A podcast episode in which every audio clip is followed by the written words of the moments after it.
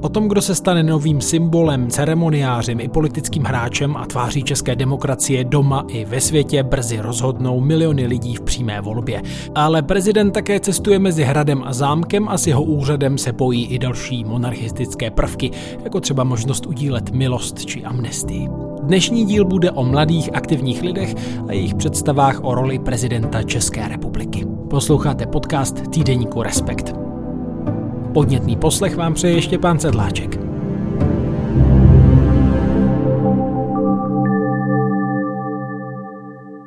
V prvním letošním čísle týdeníku Respekt najdete zhodnocení éry prezidenta Miloše Zemana, ale také článek Andrej Procházkové o tom, co si myslí nejmladší generace voličů o roli hlavy státu, na němž jsem se podílel. Začněme u těch nejmladších, kteří se na své první volby teprve připravují. Jejich pohled už zhruba 13 let odráží iniciativa studentské volby, pořádaná organizací Člověk v tísni před různými typy voleb. 12. a 13. prosince tak přes 76 tisíc studentů na více než pěti stovkách středních škol, gymnázií i učilišť na nečisto vybíralo hlavu státu. Jak to dopadlo, přiblíží ředitel projektu Jeden svět na školách Karel Strachota.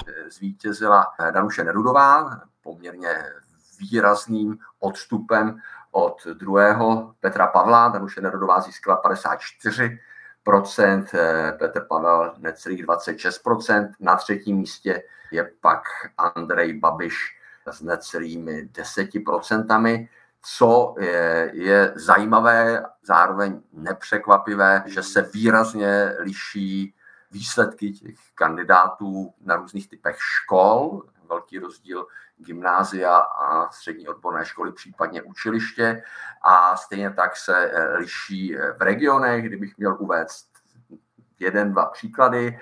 V Praze eh, získal Andrej Babiš na gymnázích 3,4% hlasů, v Ústeckém kraji na učilištích téměř 50 hlasů. Takže vidíte, že ten rozdíl je obrovský a zároveň na ně vidět i, i rozdíl Praha.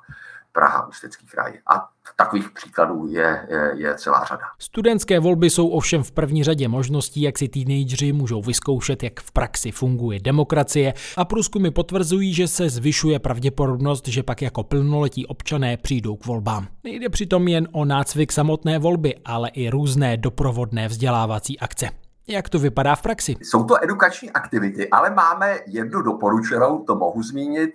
Rozdělí se třída na dvě skupiny, vymyslí si fiktivní stranu, dají té straně nějaký název, nastřelí základní program a potom mají vlastně možnost oslovit a teďka spolužáky ve třídě nebo jako širší audienci celou školou a pak si udělají na škole jako součást téhle aktivity, že si udělají jakoby volby eh, těchto z těch eh, dvou stran, jo, že si vlastně zkusí to, jakým způsobem by oni nejlépe jako mohli přesvědčit svoje spolužáky, aby je volili. A co je zajímavé, že v podstatě každé to dospěje k tomu, že jim něco rozdávají. Jo? Jakože, jakože jako nakonec dokonce eh, jako na jedné škole, vlastně to ne, tohle se neděje masově, jako je to pár, eh, na, na pár školách, co vím z minulosti, ale na jedné škole například čekali na spolužáky eh, před vchodem do budovy a dávali jim nějaký koblihy kdy si právě mohou uvědomit například, jak moc jsou cílení voliči u kampaní předvolební, jakým způsobem eh, oslovují politici, politické strany eh, nejmladší voliče a vlastně si přitom jako uvědomí, že zaznívají nějaké sliby a že by bylo například dobré se podívat, jestli sliby poté, co volby nějak dopadnou, tak jestli ti, co slibovali, také sliby dodržují. Výsledky samotných studentských voleb se ovšem zatím vždy lišily od toho, jak nakonec dopadlo celorepublikové hlasování. Karel Strachota ale podotýká, že v minulosti dokázala nastupující generace s předstihem upozornit ve volbách na nečisto na některé trendy české politiky. Poprvé, když jsme volby na nečisto organizovali, tak v té době v řádných volbách ČSSD hegemon, ale ve studentských volbách vlastně už na začátku nedosahovali zdaleka tak dobrých výsledků a vlastně při každých dalších volbách bylo to procento získaných hlasů nižší a vidíme, že v současné době ČSSD není ani zastoupena v parlamentu a na opačné trajektorii Piráti, kteří v době, kdy ve studentských volbách získávali větší procento hlasů, tak pro spoustu lidí byla naprosto neznámá strana, když se řeklo Pirát, tak si možná vybavili někoho s páskou přes oko A ve studentských volbách vlastně postupně rostly, rostly a víme, že naopak Piráti v posledních volbách uspěli docela dobře. A podobně ještě jeden příklad. Eh, ve chvíli, kdy se objevila ve studentských volbách poměrně vysoko dělnická strana sociální jako spravedlnosti, tak to vyvolalo zděšení, jak je možné, že někdo volí eh, takovouhle stranu. Stranu velmi podobného střihu máme už mnoho let eh, parlamentu a už to tak ani nikoho nepřekvapuje. Jak tedy mladí lidé nahlížejí na roli hlavy státu a témata, která by měla řešit? Ze zkušeností Karla Strachoty jde mimo jiné o životní prostředí nebo třeba dezinformace. Třeba ten akcent na životní prostředí je dlouho době zřejmý. My děláme co tři roky výzkumy, kde se mimo jiné mladých lidí ptáme, co vnímají jako ta, právě ta témata, nebo co vnímají jako výzvy současného světa a opět eh, životní prostředí eh, se objevuje v načelném místě. Eh, velmi často také od nich zaznívá celková kritika politické reprezentaci, že jsou nespokojeni s tím, jaká je politická reprezentace, respektive velmi kriticky glosují politickou kulturu České republiky. Právě na těch šesti školách, které jsem stihl navštívit, tak se mladých lidí tam na to, eh, není to reprezentativní vzorek, ale tam jsem se teda desítek, jak mají lidí, tam se, co, co oni očekávají od prezidenta, jakou by měl hrát roli. Velmi často zaznívá, že ta role je reprezentativní, jak eh, dovnitř České republiky, tak navenek.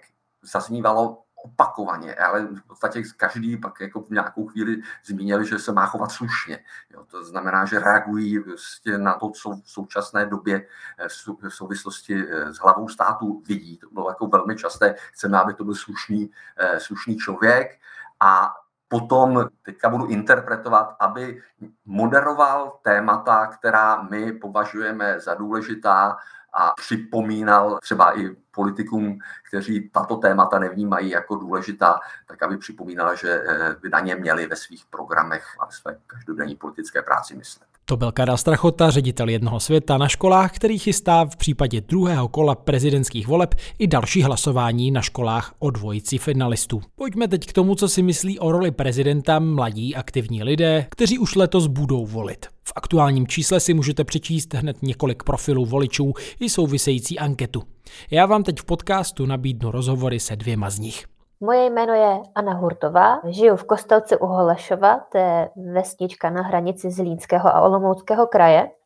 Studuju na Mendlově univerzitě v Brně ekonomiku a management a mi 23 let. Vybavíte si vaši vůbec první vzpomínku na prezidenta? Já si myslím, že v první třídě, kdy nám ukazovali, co kde ve třídě je, kde je tabule, kde je umyvadlo a tady visí obraz našeho pana prezidenta. A to byl pan prezident Václav Klaus. Jaká je vaše první asociace, když se řekne prezident České republiky? Teď zrovna mám tu asociaci nějaký průšvih, protože jak pan prezident Klaus, tak pan prezident Zeman za dobu mého vnímání jejich osob neudělali nic, od čeho bych eh, čekala, že to bude jako skvělý. Většinou, když ve zprávách v titulku nějakého článku bylo jejich jméno nebo slovo prezident, tak už jsem čekala, že ten článek nebude mít úplně dobré vyznění, takže průšvih. Pokud by to tedy podle vás neměl být další průšvih, jaké parametry by měl splňovat skvělý prezident? Pro mě je ten nejdůležitější parametr asi spojování. A to proto, že si dost jasně uvědomuju, že vláda tuto funkci nikdy dělat nebude, protože zkrátka má svoje voliče, má svoje zájmy a přijímá rozhodnutí, která jsou vždycky pro někoho výhodná a pro někoho ne. Kdežto prezident má tu velkou výhodu, že ty věci, o kterých mluví, nemusí hnedka uvádět v praxi, takže o nich může mluvit. Může mluvit i o lidech, kteří tu aktuální vládu nemluvili a ne negativně. Může vytahovat témata, která voliče vládních stran vůbec nezajímají. A já tím, kde žiju, tím, že žiju na vesnici, tak kolem sebe mám spoustu lidí, kteří se současnou vládou nejsou spokojení ani trochu, ale vlastně nebyli ani s tou minulou. A skládají se tady auta, že pojedou do Prahy na demonstraci proti vládě, protože prostě nejsou spokojení. A když se jich zeptáte, co by chtěli, tak oni vlastně neví. A myslím si, že prezident eh, by měl mít tu schopnost si k těmto lidem najít cestu, protože dost rozumím tomu, že vláda tu možnost prostě nemá. O čem by prezident nebo prezidentka, který by dokázal spojovat, měl v této době především mluvit? Jaká témata tady třeba leží a nejsou hlavou státu využita?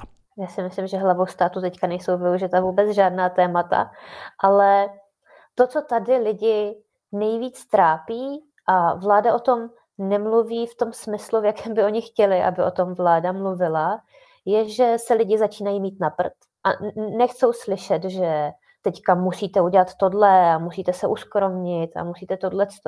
Teď jako jsou Vánoce a lidi nemají na cukroví, jako nemají na dárky a tady tyhle ty věci vláda jako mluví o nich, ale mluví o nich z úplně jiné strany, než z jaké by tyhle lidi potřebovali slyšet, že o nich někdo mluví.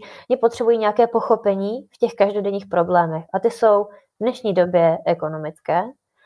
A nebo co se týče uprchlíků třeba, tak spousta lidí tady vůbec nechápe ten problém, protože jednou bylo řečeno, že tak to je a tak vy to všichni musíte vnímat a už o tom vlastně nikdo nemluví, co se těch, té, té faktické podstaty týče, jakože tam je válka a tady jsou lidi a my musíme pomáhat a přestože drtivá většina společnosti z mého okolí, z mých přátel, rodiny, už to nevnímá jako něco, o čem by se mělo mluvit, tak tito lidé pořád, když si sednou k tomu pivu a povídají si, tak to, co vytáhnou, je, že prostě uprchlíci tady se mají dobře a my ne.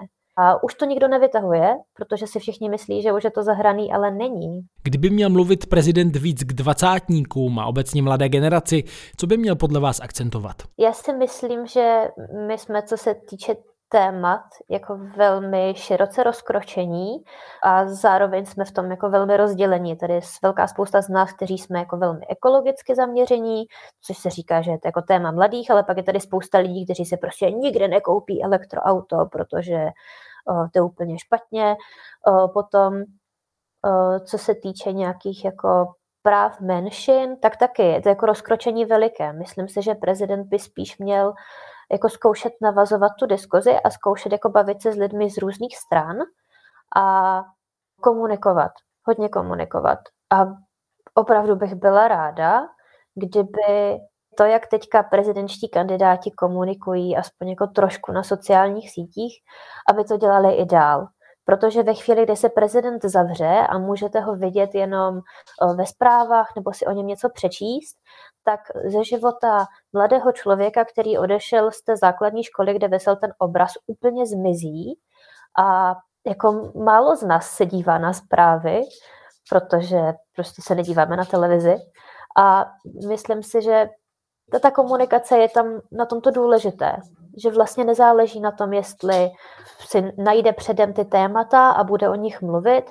Myslím si, že je důležité, aby se prezident ptal, co jsou ta témata která zajímají mladé lidi. Když vybíráte mezi kandidáty, tak co jsou takové hlavní faktory, podle nich se rozhodujete, komu nakonec dáte svůj hlas? Asi jsem jako dost racionální na to, abych se rozhodovala mezi kandidáty, kteří mají šanci, tak to je asi faktor číslo jedna.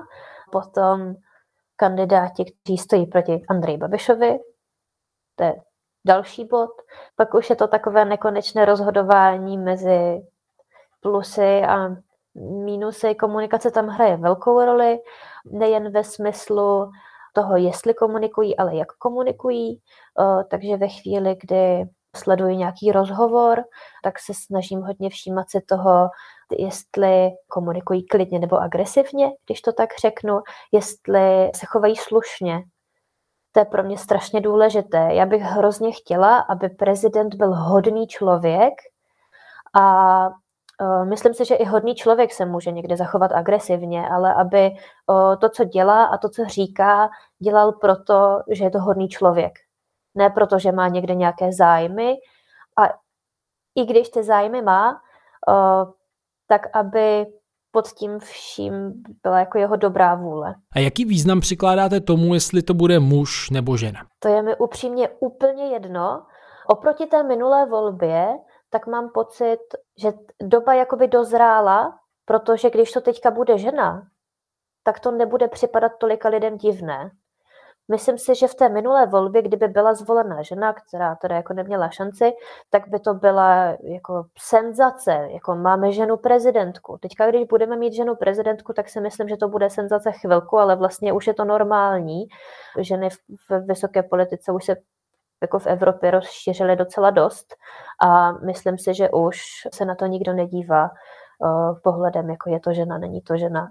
A upřímně mi ne, Myslím si, že pro spoustu lidí je to důležité a tím pádem by to jako mělo být jako akcentováno, že to, jako toto je žena, toto je muž. Nemyslím si, že je to rozhodující. A teď se na chvilku omluvím, já tady mám kočku a ta zvrací.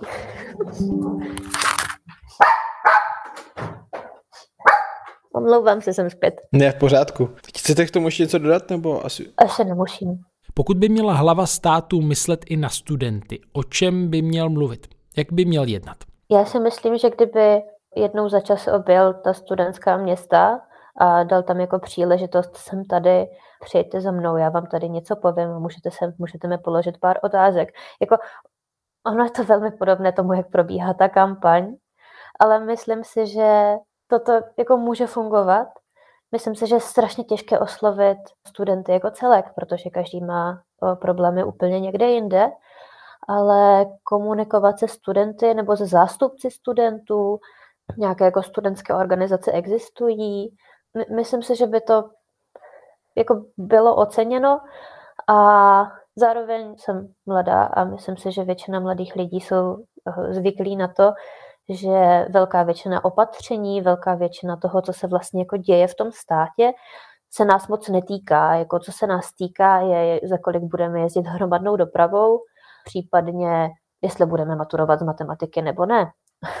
Což už mě se netýká, ale jako týká se, myslím si, že celé naší generace se to týká. Je to jako něco, z čeho má spousta z nás nějaké traumátko. No ale jinak jako většina těch věcí, které stát dělá, se nás teďka přímo nedotýká a pak ty věci, které stát nedělá, vláda nedělá, jako třeba ta důchodová reforma a takové srandy. Ale my to teďka jako neprožíváme přímo, takže jakýkoliv nový zákon, který projde, nebo tak, tak nás se to fakt jako přímo nedotkne. Tím pádem vybrat činy, kterým by se dalo zavděčit mladé generaci, je strašně obtížné, protože ty činy moc jako nejsou. Máte nějaký ideál prezidenta, a teď nemyslím jen ty české, někoho, jehož obrázek byste si třeba i ráda doma pověsila? Možná bude kliše říct Václav Havel, ale Václav Havel tehdy. Myslím si, že Václav Havel teď už by taky nefungoval. Jinak jako ideál prezidenta, no, nemám. Já bych chtěla, aby se český prezident někdy stal ideálem. Nějaký český prezident. Jak vy to máte s přímou volbou prezidenta? Už jste jednou volila, je to tak? Ano, poslední prezidentská volba byla moje úplně první volba.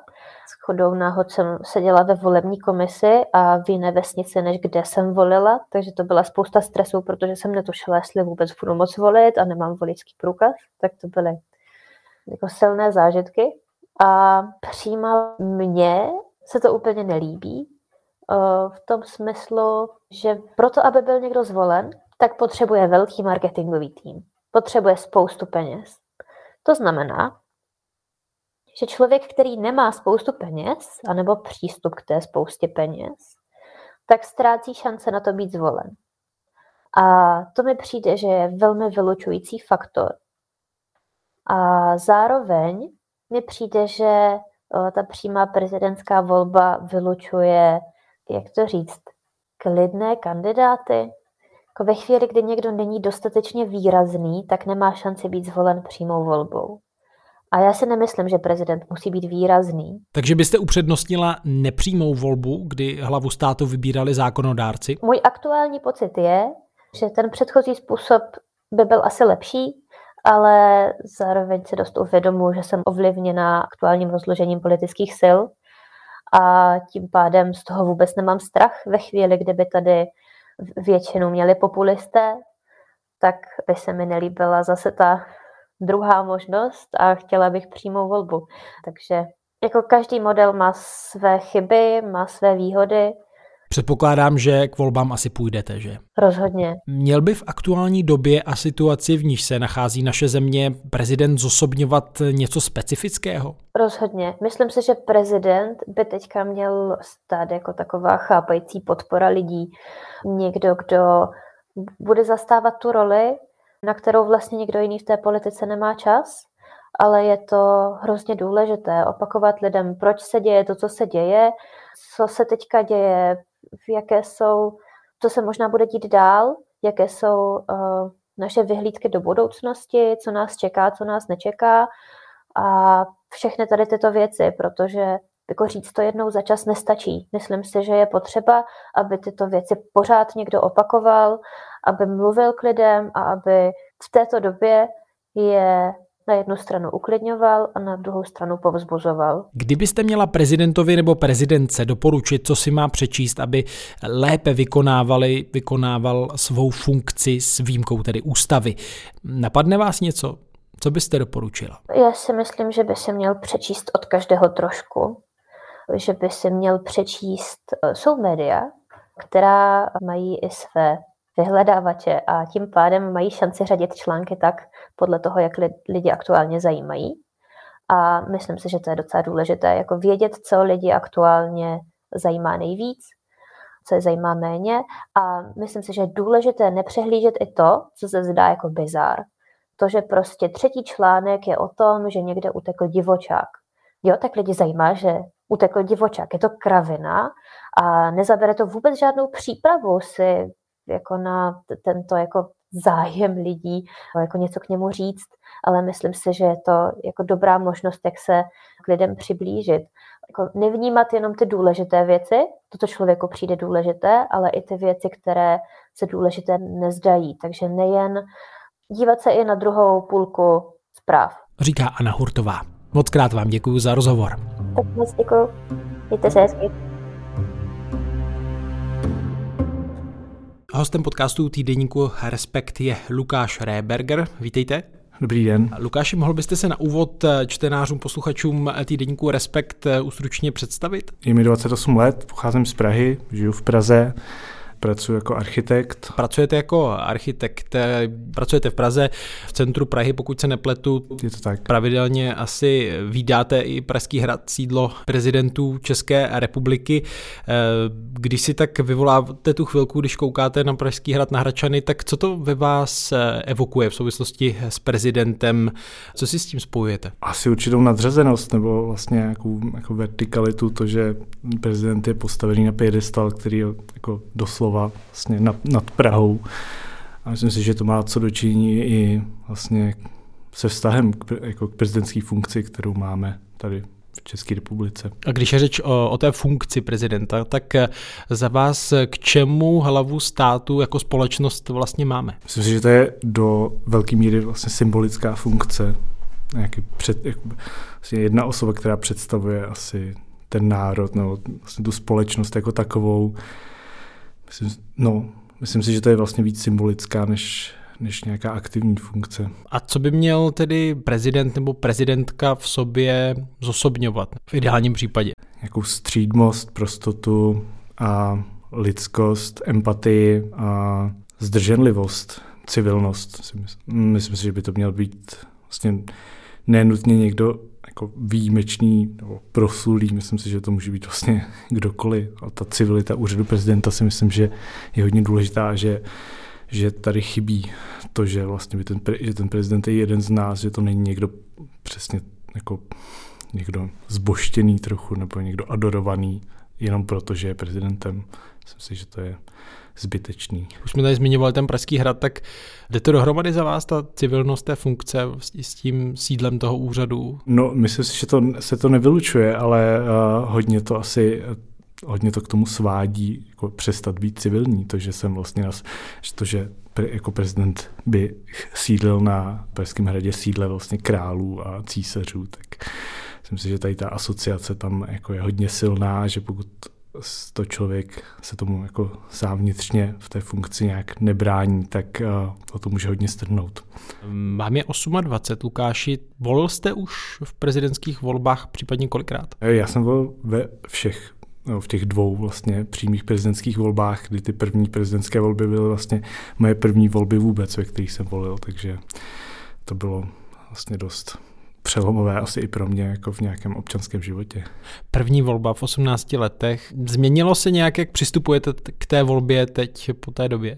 Určitě, asi svědčím rozmyslem nebo svědčím i tím, že se vlastně asi o politiku nebo obecně o, o občanský život víc zajímám, tak uh, to víc promýšlím, nebo je to jako rozšiřuje se mi nějaká paleta vlastně úhlu pohledu na to, jak k té volbě, jak k kandidátům nejen v prezidentské volbě, ale vlastně v jakýchkoliv volbách přistupovat. Jste rád, že máte tu možnost eh, volit prezidenta v přímé volbě, že to není úkol pro zákonodárce jako dříve? Jsem rád, že tu možnost mám zároveň, ale kdybych ji neměl, tak bych se asi necítil jako okradený nebo tak. Myslím si, že je naprosto relevantní volit prezidenta nepřímo, ale zároveň si myslím, že už tomhle tom asi není tady u nás cesty zpátky. Z toho, co jste říkal, usuzuju, že asi půjdete k volbám. Jo, určitě půjdu.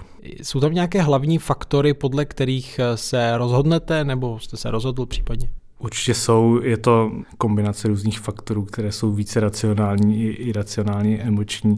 Určitě jsou to nějaké sympatie, které podle mě člověk chce nebo nechce, tak se do toho určitě promítnou, ale zároveň je to pro mě asi hodně důležité jako oslovení mojí generace nebo vlastně mladých lidí ve smyslu toho, že ten kandidát nebo kandidátka by v úřadě prezidenta, nebo aspoň to tak prezentuje, by se koukala víc do budoucnosti než do minulosti a vlastně byla schopná nebo schopný nastolovat témata nebo nějakou diskuzi veřejnou o problémech, které vlastně nás čekají a které přesahují rámec i vlastně prezidentského funkčního období.